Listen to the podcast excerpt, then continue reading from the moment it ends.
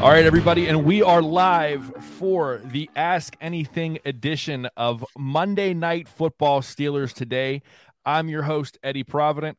With me, since we're on the live stream side, is my main man, Zach Smith, Smitty.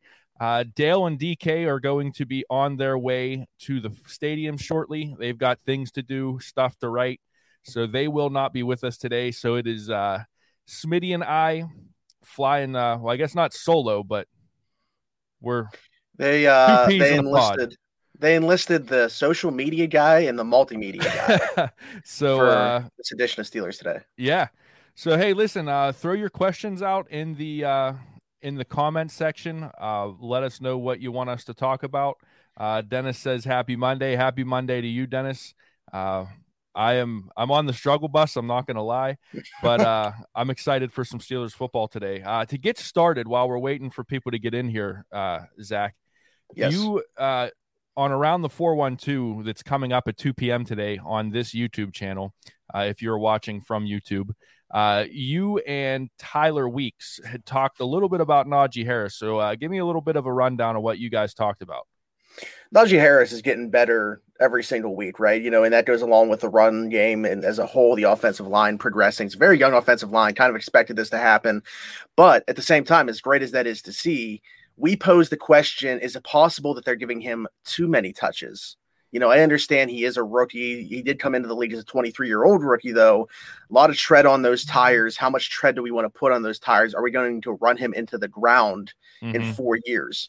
Um, if this is somebody that, you know, the Steelers really want to build around this offense in the future, you know, going down the line here, do they need to to try to find like an AJ Dillon to his Aaron Jones, a Tony Pollard to his Ezekiel Elliott, one of those things? And you know, if that's not on the roster right now, like if Anthony McFarland's not going to be that guy, I, I don't know that he is. If Benny Snell's not going to be that guy, he's not. And if Kalen Ballage isn't going to be that guy, and he's not, you know, how quickly do we need to add another running back to this room that can take some of those carries away from Najee? Yeah, they they have to do something. Uh, I don't think that giving him the ball, you know, ninety four or giving him ninety four percent of the snaps is is sustainable. Uh, I don't think anybody thinks that that's sustainable. Hopefully, uh, McFarland's that guy. I think as we go on this season, if he stays healthy, we'll get to see a little bit more of him and see how that plays out. Uh, let's go to some questions. What do you think, Zach? Yeah, if we got uh, some. yeah, we've got some coming in. So what I'll do is I'll throw the questions up. Zach, you answer first, and I'll I'll put my two cents in okay. as I as I see fit. So first question we got here uh, is literally just James Conner question mark. yes. I, I, understand the question. Yeah, James Conner. I mean, how about James Conner though? It's great Dude. to see for him. the The question in Pittsburgh was never the talent. You know, right. the the best ability is availability. And unfortunately, he just was not available to the Steelers a lot.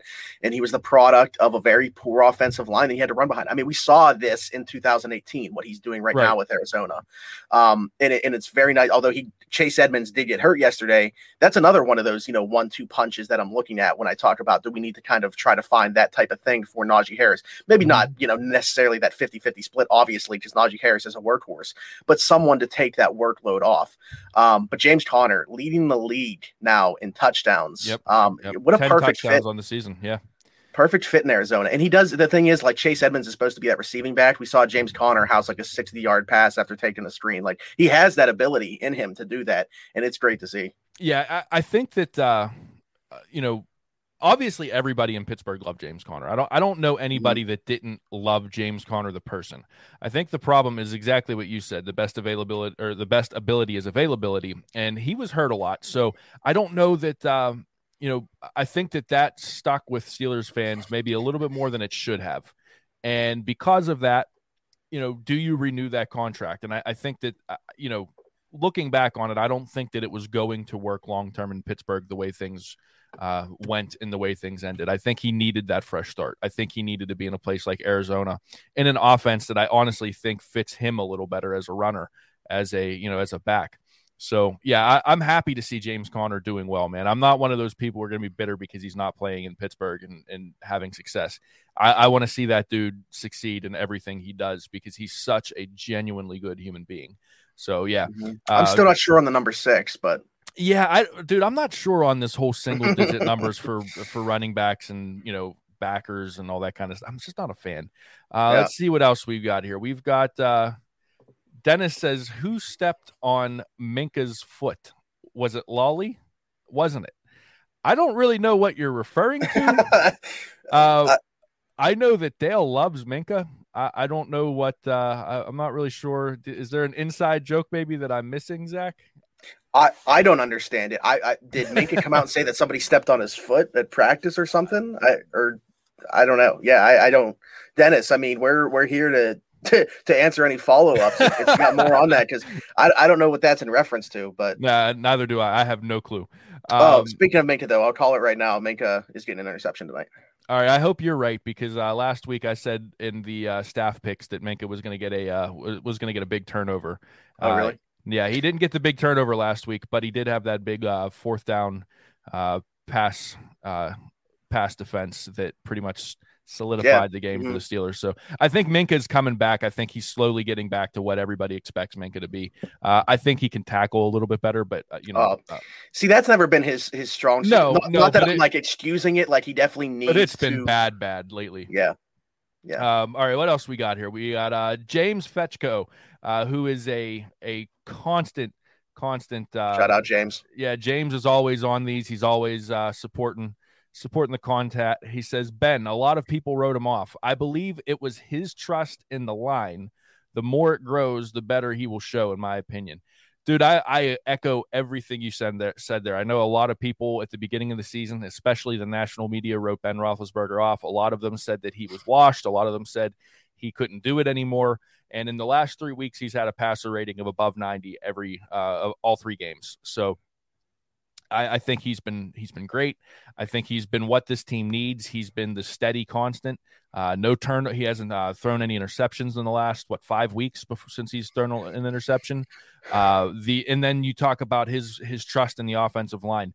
I love what I'm seeing from the offensive line, Zach. I love seeing.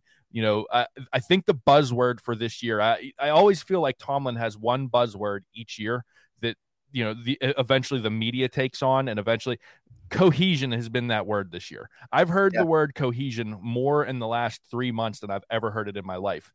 But that's exactly what's happening. We're seeing a lot of uh, of just you know chemistry between these these guys who've never played together, and they're putting it together relatively quick. And I do think that a lot of that is the confidence that spurs from the the Hall of Fame quarterback having trust in that in that uh, in that five guy uh, team. Yeah, I mean, shout out to James. You mentioned he's always in the comments. I see him as I'm going back through and, and replying to people and liking their comments. So shout out to James. Um, but yeah, I think I really don't have much more to add to this than I think that he's exactly right. You know, I think that his poor performance early on in the season and, and his willingness to not wait for anything and just be a one read quarterback was due to the the offensive line and not trusting them even when they were, you know, sticking mm-hmm. to their blocks. Um, he just expected that they wouldn't because of the way that the season had started out for those guys. But as they continue to show better and, and improve the run game too, and, and make sure that they're not facing as many stacked boxes, um, you know, that that's just going to continue to pro- improve as a whole. And uh, like he said um, in the interview that's actually going to air right before tonight's Monday Night Football game, but we saw a preview of it yesterday. Um, you know, they're still learning. This offense is nowhere near where it wants to be or where it needs to be. But the thing is that they're winning football games while learning. Yeah, exactly. Uh, let's see. Uh, oh, Leah, Leah. Yeah, I saw that. I forgot. I forgot that he did miss practice, but Tomlin yeah. said that he's going to play. Uh, yeah, I, I, I didn't know that it was still a thing because he was he didn't show up as right. You know, as anything other than just a. a but yeah, we can blame Dale. A footnote, just anything other than a footnote. all right, uh, and we just lost all of our our viewers. So yeah. there you go. Uh, let's see what else we got here. Uh, go back to Najee for a second. Uh, Jared Sanchez uh, with oh, a great avatar with a great avatar says uh, will Najee get over 100 yards rushing tonight? Um, so Chicago, their defense, they are 11th against the pass. However, they are 24th, 24th against the run. Against the run, uh, letting up 124 yards per game. Yep. Yeah, and, and kind of everything to go back to what we were talking about with the Steelers offense. Like when this team started to win football games, it, you felt like it was because they found like you feel like they found their formula mm-hmm. you know, for how they want to do that is establish it on the ground. Every once in a while, we'll take their shots. You know, Diontae Johnson with his couple long touchdowns back to back weeks against Green Bay and Denver. Um, but this is the formula for them to win: is to put the ball in Najee Harris' hands, and that's you know primarily on the ground, but also a little bit as a receiver too, because he can do that. Um, 100 rushing yards. I, he's definitely going to go over 100 total yards tonight. I'll say 100 rushing. Um, you know what? Yeah, give me it, Jared. I'll take it. Yeah, I in my again going back to my staff pick, I got uh, Najee having a big night tonight. I think he's going to have a 100 yard game. I think he's going to have 30 or 40 yards receiving easy. I think he has a touchdown or two, and I think that opens up all kinds of room in the middle of the field for Ben Roethlisberger.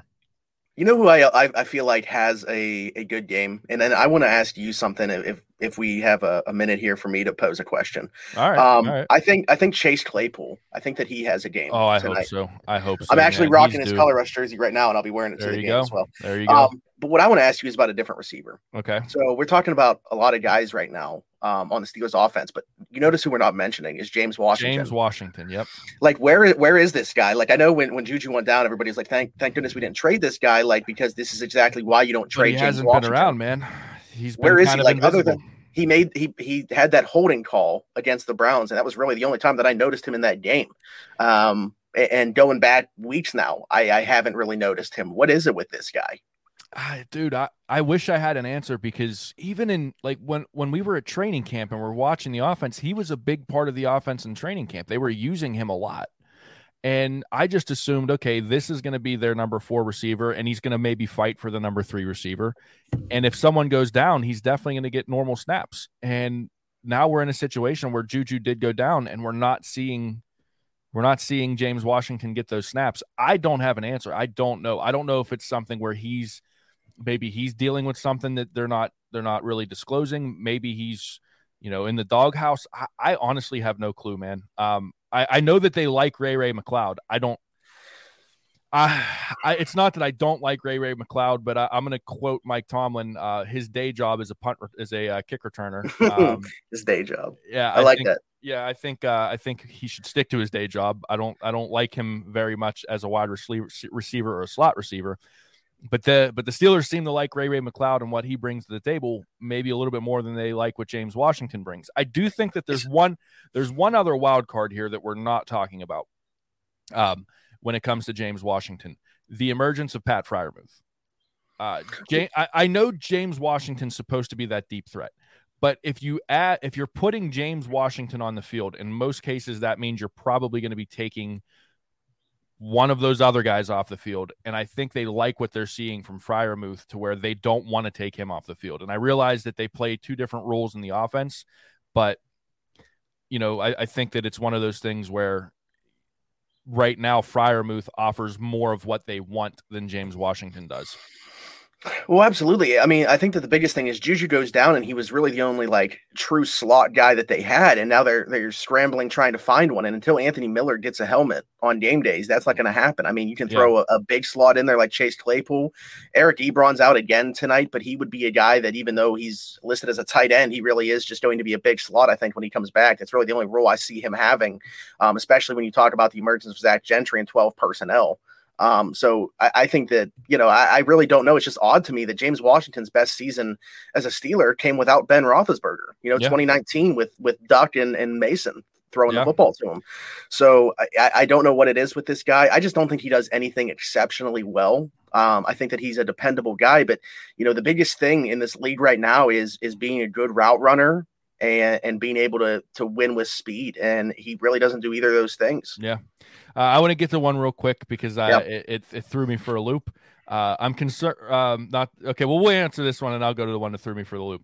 Uh, okay. I'm concerned how under Tomlin we've never had a dual threat, uh, a dual running back threat. Do you think it's possible that McFarland steps up? We talked about this a little bit earlier, so we'll just do a flyover of this. Uh, I think McFarland needs to step up. I think for this team to continue winning and to continue the success that they're having, I think that they, you know, we both agree that they can't rely on Najee Harris uh, as much as they're relying on him. I, I, think it's unfair to ask a rookie to do everything that he's doing. And I think that uh, the more that they put on his plate, the better chance that there is for him to get injured. There's better chance for something bad to happen, uh, for him to just get tired later in the season. Um, so, yep. yeah, I, I, do think that it's possible that McFarland steps up. And I would even go as far as to say it's necessary for McFarland to step up. Yeah, I mean, we kind of touched on this already. I will say, I think under Tomlin, you know, the best running back duos that we've had, obviously, you know, having DeAngelo Williams behind Le'Veon was awesome. But mm-hmm. even when Le'Veon was healthy, DeAngelo really didn't have much of a role. It's just, man, if Le'Veon was out, you had another guy that could go for 100 yards yeah, with yeah. just a nice insurance policy. Um, other than that, like very early, you can talk about, I guess, you know, Willie Parker and, and Bus or something like that. But, uh, or, well, that wasn't under Tomlin. What am I thinking? Mendenhall yeah, was... and, uh, and Parker right before Parker got yeah. injured, and then Mendenhall won the job. Um, yeah, we really haven't though, you know. And even even if you had two capable guys, it's always been one as a workhorse though. Tomlin loves those workhorses. There's yes, no doubt. Does. Najee, yes, he does. Najee Harris is going to be the workhorse. Yeah, I, I just think that that's the that's the style of offense the Steelers have right yeah. now. I think that that's that's how it is under Tomlin. Uh, all right, now here's the one that threw me for a loop. All right, uh, is there any chance the Pirates will get Andrew McCutchen back? Robert, this is a Steelers show, my man. Uh, but because I love the Pirates, I'm going to go ahead and say I hope to God that they bring McCutchen back. I don't see it happening, but I hope to God it does. Um, there's that. Uh, Diontae, John Doe, Diontae's day job was punt returner as well. Just saying. I think that comparing Diontae to Ray Ray McCloud is well, it's unfair yeah. to both of them here's the only thing with that is he wasn't even going to be the punt returner that year, but Ryan Switzer was so bad that Diontae ended up becoming a second team all pro punt returner. Ryan uh, Switzer. Yeah, I, I, mean Diontae was brought here because, you know, uh, God rest his soul, Steelers wide receiver coach. You know, he he saw something in him. He yeah. loved him. He said, "We got to get this guy." And you remember the conversations like Bruce Arians calling him afterwards and saying, "How dare you take him? We were about to draft this guy." So you know, he's a great route runner. He's already turned into one of the best in the NFL. Um, I, I, I'm not sure where that where that comment's coming from because he didn't start the hey, season as the returner. Listen, I hope to God Ray Ray McCloud turns into another Diontae Johnson. I, listen, that would be great. I, I would love yeah. to be wrong about that. I just don't see that. Uh, well, I don't see that that skill set in Ray Ray. Yeah, not to mention Diontae, like I like I mentioned here with route running and being the best uh, separator you know, he wasn't. He's never gonna. Uh, people keep trying to like push him inside of the slot. That would just be so obtuse of the of this team to do when you're talking about the only guy that really can consistently separate and you want to line him up inside against linebacker. I mean, right. he's going to he, he would do well in there. That's fine, but then you don't have a guy on the outside that can right. separate against right. actual cornerbacks. Uh, we've got straight Ace saying that that's disrespectful. I don't know if he's saying we're disrespecting Ray Ray or if that's disrespectful to compare him to to Diontae. Not sure what's going on there, but uh, we got another one from uh, I is Herbert. It says yep, should yep. should we be nervous since Coach T has never beaten the Bears? Go ahead. You answer first. I'm interested. Well, no, the only thing that I, the only thing I'm going to say is like with AFC rivals, it's more concerning because like that's that's a pattern, right? But like when you talk about a team that you play every four years, you know, like there is so much that has changed from the last time that we played these guys. Um, so it's hard to it's hard to really say like the rosters look completely different. Um, Matt Nagy is much worse of a coach now than what we thought he was the last time that these two teams played uh I, I, don't know. It's it, again like but at the same time look how good tomlin and ben are on monday night. So that kind of yeah. goes against that. So I, I, don't know. Give and take whatever it is these trends are you can look at them if you if want it's if it's a division i'm with you. If it's a division rival then i th- i absolutely take that history into account because you play them twice a year. Even if it's an yeah. afc rival like the chiefs or someone where you play them you know three or four out of you know four or five years then i i take a little bit more into account like okay yeah, let's let's see what the history is there. But like you said, they play the Bears once every four years. Uh, mm-hmm. There, it's completely different circumstances, completely different situation. Uh, if you look at that roster that the Steelers had four years ago, uh, the only holdover in, on the offense really is, if I'm not mistaken, Ben. you know, that's yeah. like a, an everyday starter. So I don't really see. I, I don't get too nervous about that especially since the the Bears have had a complete coaching staff turnover since then. So they're, you know, you look at their team, they're pretty much not the same at all from four years ago. So now I, I don't put any concern there. I think that um, you know, the team just needs to show up and play and and do what we know that they're capable of. Um, that was um, Mike Glennon and Jordan Howard that beat us last time we played the Bears. By the yeah, way, yeah, that's so it, it's a, it's a different different circumstances, different team, uh, different circus, different set of clowns. So, uh, do you? We got double HH. Uh, do you? So is that four H's or is that? I, I don't. I don't know. I, okay, but anyways, do you think the real issue with Stephon Tuitt is addition is addition to antidepressants?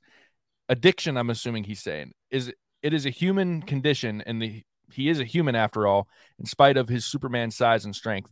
I don't want to get into speculating anything on that. I think that uh, Stephon Tuitt. I think the only thing with Stephon Tuitt right now is you know injury and personal issues uh, with his you know due to his brother passing uh, in a completely tragic. I mean, it's always tragic to lose a brother, but uh, the way he lost his brother uh, is just absolutely heartbreaking. I, I don't think that there's there's nothing coming from the team. There's nothing coming. There's not even a leak of anything other than just injury and you know what he's been dealing with personally. Uh, I yeah. do think that this is a good reason to um, get into the Fletcher Cox conversation that came out yesterday Ooh, or the day before. Yep. Uh, that worries me from the standpoint that maybe they don't know that Stephon Tuitt is going to come back. Uh, maybe they're not as confident about that as they thought they were uh, earlier in the season because they were looking at somebody uh, at interior defensive line like a Fletcher Cox to bring in, um, you know, to to kind of fill that hole. Uh, that also tells me what they think about Chris Wormley and um, and Isaiah Bugs and you know all the other interior defensive linemen that have been playing. Maybe they're not as comfortable with those guys as they as they think, or as as we think, I should say. Yeah, I think that uh, a lot like Chris Wormley's filled in admirably, but uh, those guys they're playing out of position. A lot yeah. of them, you know. I mean, Fletcher Cox would be a great addition to any team, and, and the fact that Steelers showed interest does not surprise me uh, in the least. Like even if they were incredibly confident about Tuitt coming back, which you know they're doing and saying all the right things in terms of that, in Tomlin speak, leaving the light on for him to return this season. Um, but you know, it, it is very tough to say. I, I don't want to touch on anything other than the injury aspect of that because you know we heard we heard that he hurt his knee Mm-hmm. Uh, you know, right before the season started, pretty much because we just thought it was like a personal issue, and, and that's why he wasn't going to start the season. But you see that knee brace that he's rocking, man, and that thing is pretty hefty. Um, mm-hmm. so not sure exactly what the injury that he suffered there was, but I'm thinking at this point it's more so about the injury than anything else as to why he hasn't rejoined this team. Yeah, uh, our man Dennis, uh, just he's been all through this today. Shout out Dennis. Uh, he says I think Wormley and Bugs are too inconsistent. Here's what I, I, actually do want to talk about this for a second because I think a lot of people have been uh, unfairly criticizing the the middle linebackers of this football team, the inside linebackers, uh, most notably Devin Bush. Uh, I think what people need to understand if, if you now again, there's probably a lot of people watching this. Uh, I see 50 something people already. So uh, pro- uh, most of you probably know the game of football better than I do. I, I mean, I'm not, you know, I, I played baseball. I, I'm not, I don't, pr- I don't profess to be some uh, football guru, but what I do know from a l- the little bit of coaching that I've done and a little bit of, you know, uh, film study that I've done on the high school level is you need your interior defensive lineman to eat those blocks so that your interior linebackers can get free and do what they're supposed to do. And so when you're missing Tyson Alualu and Stephon Tuitt from your lineup, and you're expecting Devin Bush and Joe Schobert and Robert Spillane to do what they're supposed to do, it, it's a little bit unfair. Now, that doesn't absolve uh, those guys from having some poor games, I think. Uh, but you've got to understand that that front three especially in the 3 4 defense, is really going to have a big impact on what those linebackers do if those linebackers are not the edge rushers. You know, if they're if they're not teeing off on the QB, uh, that interior defensive line really needs to do something to make sure that those uh, those inside linebackers are insulated and can get to their jobs.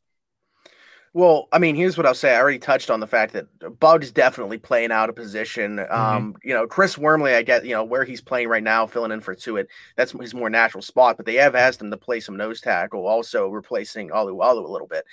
I actually have have liked what those guys have shown for the most part against the run. You know, Sands yeah. that second half against Seattle. I think last week though against Cleveland was very encouraging, holding Nick Chubb to 61 yards and 21 of that was on one carry. So you take away that, he had 14 carries for 41 yards. I mean, you'll take that every day of the week. Look what he just did to Cincinnati yesterday.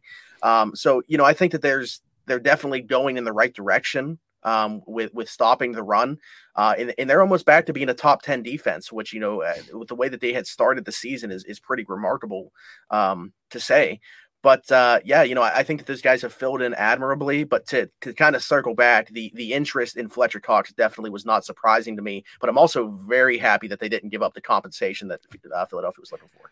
I'm glad to see the uh, the back and forth in the comment section because we got our man Stubbs saying that Wormley has been fantastic, and then uh, Straight Ace comes right back with Wormley has been average at best. so listen, well, I, I, think I think it's somewhere in between the two of those because and, and I hate to be the guy that just takes the middle ground and agrees with everybody, but it's what you said. They're put in an impossible position to fill in the entire season uh, for two guys that are you know, border. Uh, I mean, Tuitt was a Pro Bowler. Uh, Tyson Alualu, you know, I think he he is a an above average defensive lineman, interior defensive lineman in the NFL, no doubt. Um, so to have Chris Wormley, Isaiah Bugs, you know, these guys that are uh, Henry Mondeaux uh, coming in and and filling this and kind of doing interior D line by committee. Uh, they're not doing a bad job. They're doing better than I think I expected to see them do.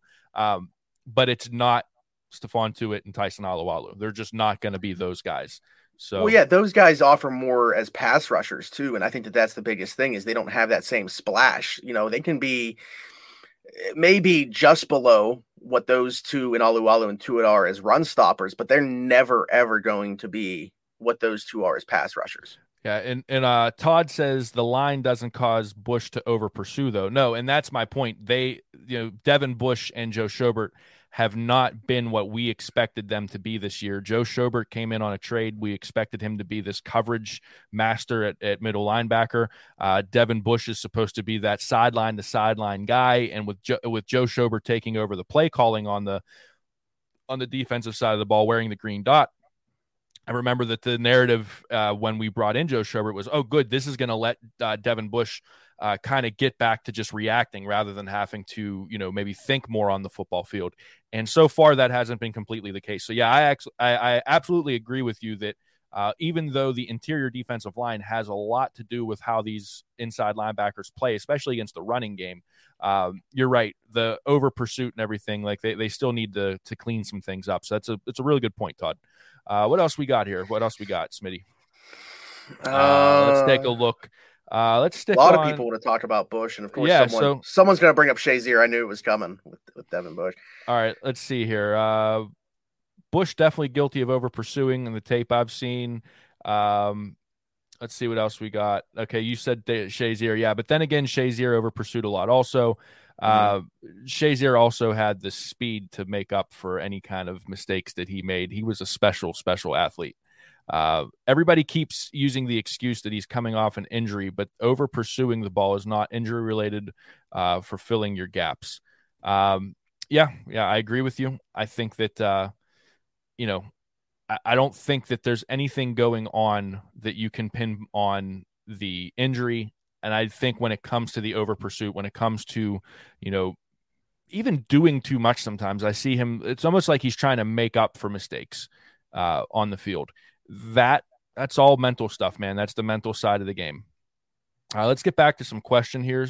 Uh, we got John Doe again. How do y'all feel about Minkah's performance so far in the season? We talked about Minkah a little bit before, but let's get in a little bit more. You know, let's dig into Minkah Fitzpatrick's uh, uh, season as you know as we sit here right now. I think Minkah has been better than what most people will give him credit for and here's why. I think that the tackles that he's missed have been so glaring, like the Seattle game, right? Like there were a few in that Seattle game where they were just I mean, it was everybody on the defense that, that you know, uh, aside from Cam Heyward and TJ Watt, that was missing tackles like that. But um, I think a couple of mistakes were so bad that they stick. It's almost like the Chris Chris Letang. If we go back to hockey real quick, like you know, he makes one or two bad mistakes that are so glaringly obvious that are so bad that everyone thinks, "Oh, this guy's overrated." I think that's the situation with Minkah Fitzpatrick right now. I think he's made a couple of bad mistakes that everybody saw. That you know, if you take those away, and I know it's impossible to do that, he's actually been a lot better. Uh, the thing with Minkah, though is we rely on Minkah uh, as a fan base, and the Steelers rely on Minkah as a football team to make those big, as Tomlin calls them, splash plays. And he hasn't made them so far. And that's why I think people are so over the top when you combine those two factors a couple of really bad plays, bad missed tackles, and then the lack of interceptions and forced fumbles. Uh, now all of a sudden everybody panics about Minkah. But I think if you watch him from a positional standpoint, Um, the the plays at the beginning of the season where you know maybe he was a little out of position, he's gotten those cleaned up, uh, and I think he's he's getting back to what um, you know what he's supposed to be as a safety and what we what the Steelers brought him in for. Yeah, I mean, you kind of said what I was going to say as soon as I saw that question pop up was the fact that if he's not making the splash plays, then all of a sudden you're you're really like breaking down his game aside from that because if he's right. not doing that, you want to criticize him because he's not doing that. And you know, you can can pick out every little thing that he's done wrong and these missed tackles are so much more glaring if he's not giving you the turnovers like he typically is. Um yeah, I mean, I, he's definitely not been the same Minkah Fitzpatrick from the first two seasons that we've seen here, but I think that he's also, you know, kind of at a disadvantage because the other two years that he's been here, we've been four deep at corner with four really good corners, yep. and now that that's not the case, and he's being asked to do more, you know, hey, cover for this for James Pierre, this this first year player essentially. I know he was here last year, he played 38 snaps on defense. He's mm-hmm. essentially a rookie. Um, you know, he, he's doing a lot of overcompensating on this defense right now. But the better that these guys get, like James Pierre has shown very well. You haven't heard his name really in the last couple weeks, and that is a very good thing. Uh, it's going to let Minkah slide back into that natural role and just allow him to be around the ball like he was breaking up that pass and the Cleveland game. Yeah, and I, I think that uh, you know the last two comments I put up here uh, from Straight Ace and from James, uh, Splash is not easy, especially with him moving around. Great point you know, there I think that and and to to that point, uh, we've got James saying I think they're asking too much of Minkah. Uh, they're making him back up three not so good players on the defense, and that's to your point. Um, yeah. You know, there's there's a lot going on in that defensive backfield. And here's this is the other thing: the way the Steelers have built their defense. Uh, and if you don't believe me, you can just listen to uh, T.J. Watt's uh, last um, press availability. I believe that was on Friday. The Steelers build their defense uh, from the pass rush out. So they're not going to have uh, world beater defensive backs as far as you know the corner position goes. I don't think they're ever going to have that shutdown Jalen Ramsey type cornerback because that's not how the Steelers build their defense. The Steelers build their defense on guys like TJ Watt, Cam Heyward, and Alex Highsmith who can get after the quarterback fast and cause chaos in the backfield, make the quarterback overthink things or try to react too fast. And then the opportunistic cornerbacks and safeties, like a Minkah Fitzpatrick, take advantage of those situations if it's not a sack. The, mm-hmm. This defense isn't built on, you know, dominant corners. This defense is built on dominant pass rushers and edge rushers and guys that can get at quarterbacks fast. What um, I will say is, I think that they, I saw, you know, he said, um, who was it that I saw say something about putting him in a spot? Oh, he should be more put more in a ball hawk role by this by random yeah. guy. Shout out to random guy. um, I think that they can kind of use him more as a robber with the emergence of a guy like Tre Norwood. You can do some different yeah. things with Minkah. Tre Norwood's a big. That's that's a that's a good point there, man. Trey Tre Norwood's a big wild card here. Yeah, I mean, he he's a big piece for this defense. I think moving forward to get Minkah back to where you know we want to see Minkah is you know not necessarily having to play all these different roles um, because he's trying to overcompensate for what we have in the corner room right now. Yeah. All right, let's see what else we got here because we got a lot of Minkah talk now. Uh, so let's let's move it on. Todd's gonna uh, shift us away from Minkah.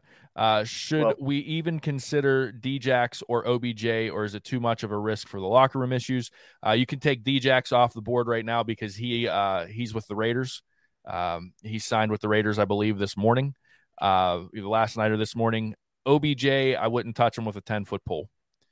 and listen, well, that's that's not an I don't think what happened in Cleveland is is his fault, but I think that that receivers room has a very good chemistry right now. I think those dudes get along with each other. They have a lot of fun. I don't know what OBJ offers this team that we don't already have in, say, a Diontae Johnson, you know, or you know the deep threat that uh, Chase Clay Claypool can be. I just I don't think that it's worth the money that you would spend on him. I think that money could be better served being spent on an offensive lineman or an interior defensive lineman or a defensive back. Yeah, I mean, listen, there's really not much intrigue from OBJ's side in this either. You know, even if the Steelers are in a position to compete for a postseason berth, this offense, like we've talked about, they operate through the run game And you know, really, Diontae Johnson, Pat Freiermuth, Chase Claypool, that's enough mouths to feed the passing Yeah. game. There's just Yeah. no way OBJ is going to see the volume to keep him happy here in Pittsburgh. Yep. Uh, so our last episode, um, Dale and I talked about this, and I want to get your your thoughts on this. Uh, on this, Zach. It says ESPN had us. This is from uh, Stig Kierkegaard Jensen. It's a good name. Uh, ESPN had us as the worst draft this year. I think it must already been uh, must already been proven wrong. How will both how will you both rank our draft this year, uh, seen up against other draft years? Is this better or worse? I am always a person that thinks that you really can't dra- uh, grade a draft class until th- at least three years after that draft class. With that said, because I think this is an extreme cir- circumstance, when you have five rookies spending, if not starting, legitimate time in your lineup, that's a heck of a draft class, man. In my opinion, that is that's that's a that's a home run of a draft class for at least one year. I mean, you've got Najee Harris, who I think should be.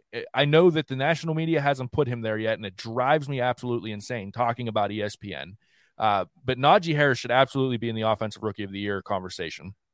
You've got Pat Freiermuth, who every week just gets better and every week becomes more involved with the passing game. And then you've got Kendrick Green and Dan Moore Jr., who have been every week starters on the offensive line and have have both done well.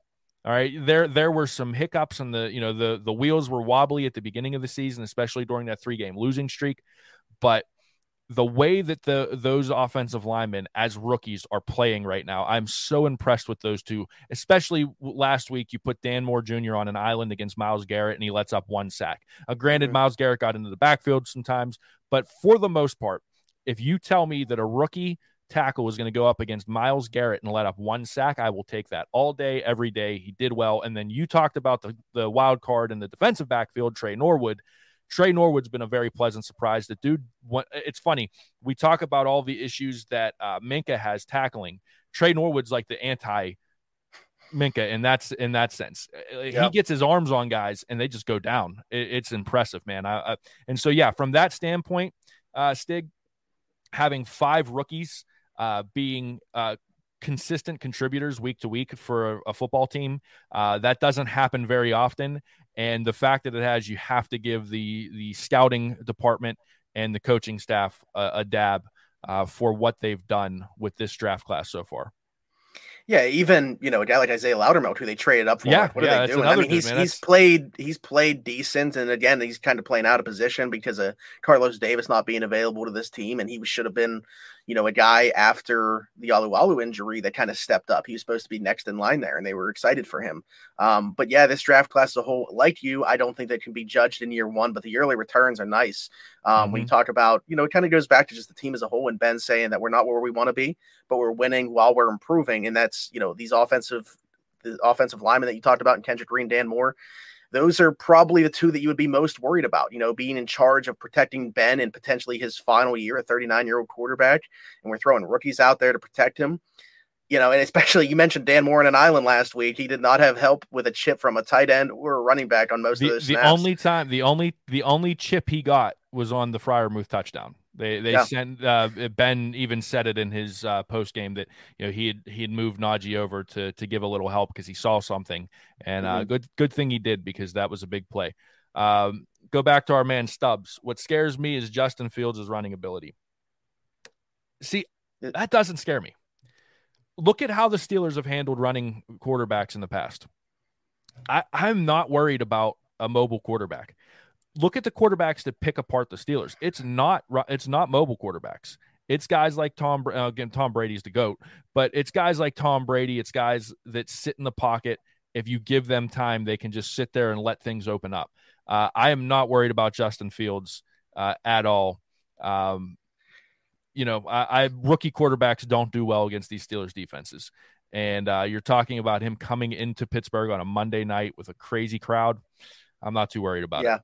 See, that's that's the thing is, I think that I, I, put a tweet out about this too. I think that that's why Steeler fans depreciate what Lamar Jackson does so much is because of how the Steelers limit him, and they think right. that that's just the case lead wide, and it's not. This dude goes for like 400 total yards against everybody else, and then has his worst football games of his career against the Pittsburgh Steelers. Um, yeah, I, I, think that the Steelers just have a formula for this, um, and you know, obviously, it, it's something to monitor, like his athleticism outside of the pocket. He seems to be getting more comfortable. That offense is is horrendous. That offensive line will make you really appreciate the Steelers' offensive line. I think tonight uh, when T.J. Watt and Alex Highsmith go to work, Cam Heyward. Um, but yeah, Justin Fields himself, obviously that that's a threat, but uh, it's something that the Steelers are very familiar with. Yeah, let's uh, go back to the defensive side of the ball here. Do you oh, think man. the Steelers? I, this is what I was smirking just now? Quincy now. Roche. I, I know. As soon as it came up, I saw your face. That's why I brought it up. Uh, listen, I love Quincy Roche coming out of Miami. He was kind of like my steal of the draft for the Steelers, so I was pretty upset to see him go. Uh, However, who who in this rookie class were you going to cut over Quincy Roche? Because someone had to go. So well, I, I, I, I mean, you also could have. I mean, you could have. You, could make the argument, and I know he's not in the rookie class. You could have talked. You could have. You could talk about maybe letting go like a, a Yuli uh, Ulysses Grant because they kept him over Quincy Roche. I, I, I can get that argument. I can get behind that. But I also know that the organization loved Yuli and wanted to give him a chance and really wanted to see what what he could do if anything. So I, I mean, yeah, I, I I I'm bummed that Quincy Roche is not with the Steelers, and I I really liked that draft pick, but I mean, we're we're talking again. We're talking about a sixth round pick. Yeah, I mean, I I would have kept Quincy, Quincy Roche. I was very upset when they let him go, and then all of a sudden, like the emergence of Jamir Jones, like okay, but then you know they lose him too on waivers as well. Um, now I do like Derrek Tuszka as like a developmental prospect who they yeah. got from the Broncos practice squad, um, and they bring in Taco Charlton too. But it is like Quincy Roche. The production in college was just insane. Like I thought he was a steal in the sixth round. So yeah, we are talking about sixth rounder, but I thought you know he could have gone as early as the third or fourth round. Um, I, I did think that they didn't need to keep as many inside backers as they did. Um, I understand the special teams aspect of things, like Marcus Allen, Ulysses Gilbert. They rely heavily on those guys for special teams. Um, but man, I, I I don't know. I think that that just goes back to to them kind of like overthinking it. And like you said, the, the thing with UG3 man was always his athleticism, but he's had multiple back injuries since coming into the league and that's kind of just sucked any athleticism that he had out of him. Like he's supposed to be like people think that Devin Bush, they want him to be better in pass coverage. Right. Ulysses Gilbert is good in pass coverage, but unfortunately, he has just hasn't been able to stay onto the field. Yeah. Uh, I want to, since we're going to be wrapping up here, um, also we're wrapping up, but at 2 p.m., if you like my man Smitty, Zach Smith, uh, if you like him, Check him out at 2 p.m. with his normal co host, uh, Tyler Weeks, on Around the 412. That premieres at 2 p.m. on our YouTube channel. So if you're on our YouTube channel, just hang out until 2. Uh, stick around and you'll get uh, another 40 minutes or so of this beautiful face right here, uh, Tyler Week or Zach Smith. Uh, Tyler, and too. Tyler, Weeks. Tyler too. Yeah. Uh, Recently so, engaged. Yeah. Shout out to Tyler and his uh, his new fiance. Uh, since we're wrapping it up, I do want to get to a question that I saw here, and I hope I can find it again. Um, I don't know if it was a question or a comment, but I think it's a good uh, uh finishing conversation to have. And uh, put put your comments in. We'll you know answer this too in the comments. We'll try to get them up on the on the screen. Uh, out of all the guys from Steelers past, I wish we had today's on today's roster, hands down, it would be Rod Woodson. Could play every secondary position at an elite level, as well as punt returner and kick returner at an All Pro level. Uh, double HH, that is a a great point. I think that uh, Rod Woodson is one of the greatest Steelers of all time. You nobody can tell me anything different. Uh, that dude was was something to watch, man. He was special. Uh, Stubbs says Tyler stinks real quick. I had to throw that in there. Uh, uh, but all right. So if you had to pick one Pittsburgh Steeler from this franchise's history to put on this team to improve the Super Bowl odds, to get us in to get the Steelers into Super Bowl contention, who would that guy be? I'll give you a minute. Also, like I said, if you're watching along, if you're watching right now, uh, throw it in the comments section who you think your guy would be. Um, I man, that's tough boy, because there's a lot of strategy involved with this. You can't just yeah. say, you know, like I, I mean, like I, I want to say like my favorite guy is Jack Lambert, but like I I don't know that. Man, this because he played in a more of a four three scheme, so like I, I don't know that he helps this team as much. Uh, mm-hmm. I, I, lean towards the offensive side of the ball. You know, I, I would lean towards a lineman. But yeah, that's the thing is like most people's minds just go to who's the best player in franchise right, history. who do where where's the biggest weakness that you can fill yeah. with a Hall of Famer? Which is why I think Rod Woodson's actually a really good answer. I yeah. mean, you could say Mel Blount, but Mel Blount would get kicked out of every single game. So yeah. Yeah. All right. All right. I'll tell you what though. I'll say this though. Um, uh, Todd brings up a good one here. Interior uh, defensive line help. What better interior defensive line help than bringing Mean Joe Greene back? Mm-hmm. Yeah. Uh, I is Herbert. For real, got to be Allen. I mean, Alan that's a good one. Recently, you know, bringing in a go- yeah, yeah. But here, here's the thing: Faneca played guard, and the weakness on this offensive line is tackle. So, I mean, I, I would take Alan Faneca over either two of the guards we have, and that's no knock on the two guards we have right now, Dotson and and uh, Trai Turner. But I'm taking Faneca every time over those guys. Uh, here's a good that, one. That's not that shouldn't be a hot take, but yeah, uh, prime Big Ben. Does that count? I, I, that honestly occurred to me too. I was thinking just like, uh, yeah, that counts. That counts. Nolan, early that absolutely counts. Yeah. Uh, James Fetchko goes with I got I go Woodson or the Big Snack, my man, the Big Ragu. If you have not watched the Ramon Foster show, absolutely catch it before this Steeler game. Absolutely catch the the uh, the the Ramon Foster show. Jeffrey. Yeah, uh, before the uh, before before you watch the Steeler game tonight, DK and Ramon Foster have a great conversation uh, about the the youth of the offensive line and why that's a big uh, why that's a big deal for this football team and how it's actually a positive. So uh, when you're done with this, watch around the 412 and then when you're done with around the 412 just, go back into the uh, uh, from yesterday just go back and watch the ramon foster show with dk there's enough content on this channel for it to just fill up your entire time until the steelers play yeah. tonight hey uh just I, am frozen up right here right now uh my battery died on my camera oh, so nice. uh we'll we'll get this wrapped up here in a minute. Uh, my man Mike Fitz says Greg Lloyd. That is a great answer too. But uh, imagine, okay, so you know we we the Steelers lose Melvin Ingram, right? And now we're we're looking for Taco Charlton to be that third guy as the edge rusher. Now you say, hey, you know what? We don't need a third guy on ed, edge rush. We're gonna make Alex Highsmith that third guy as edge rusher because we're bringing Greg Lloyd back and we're gonna put him with T.J. Watt.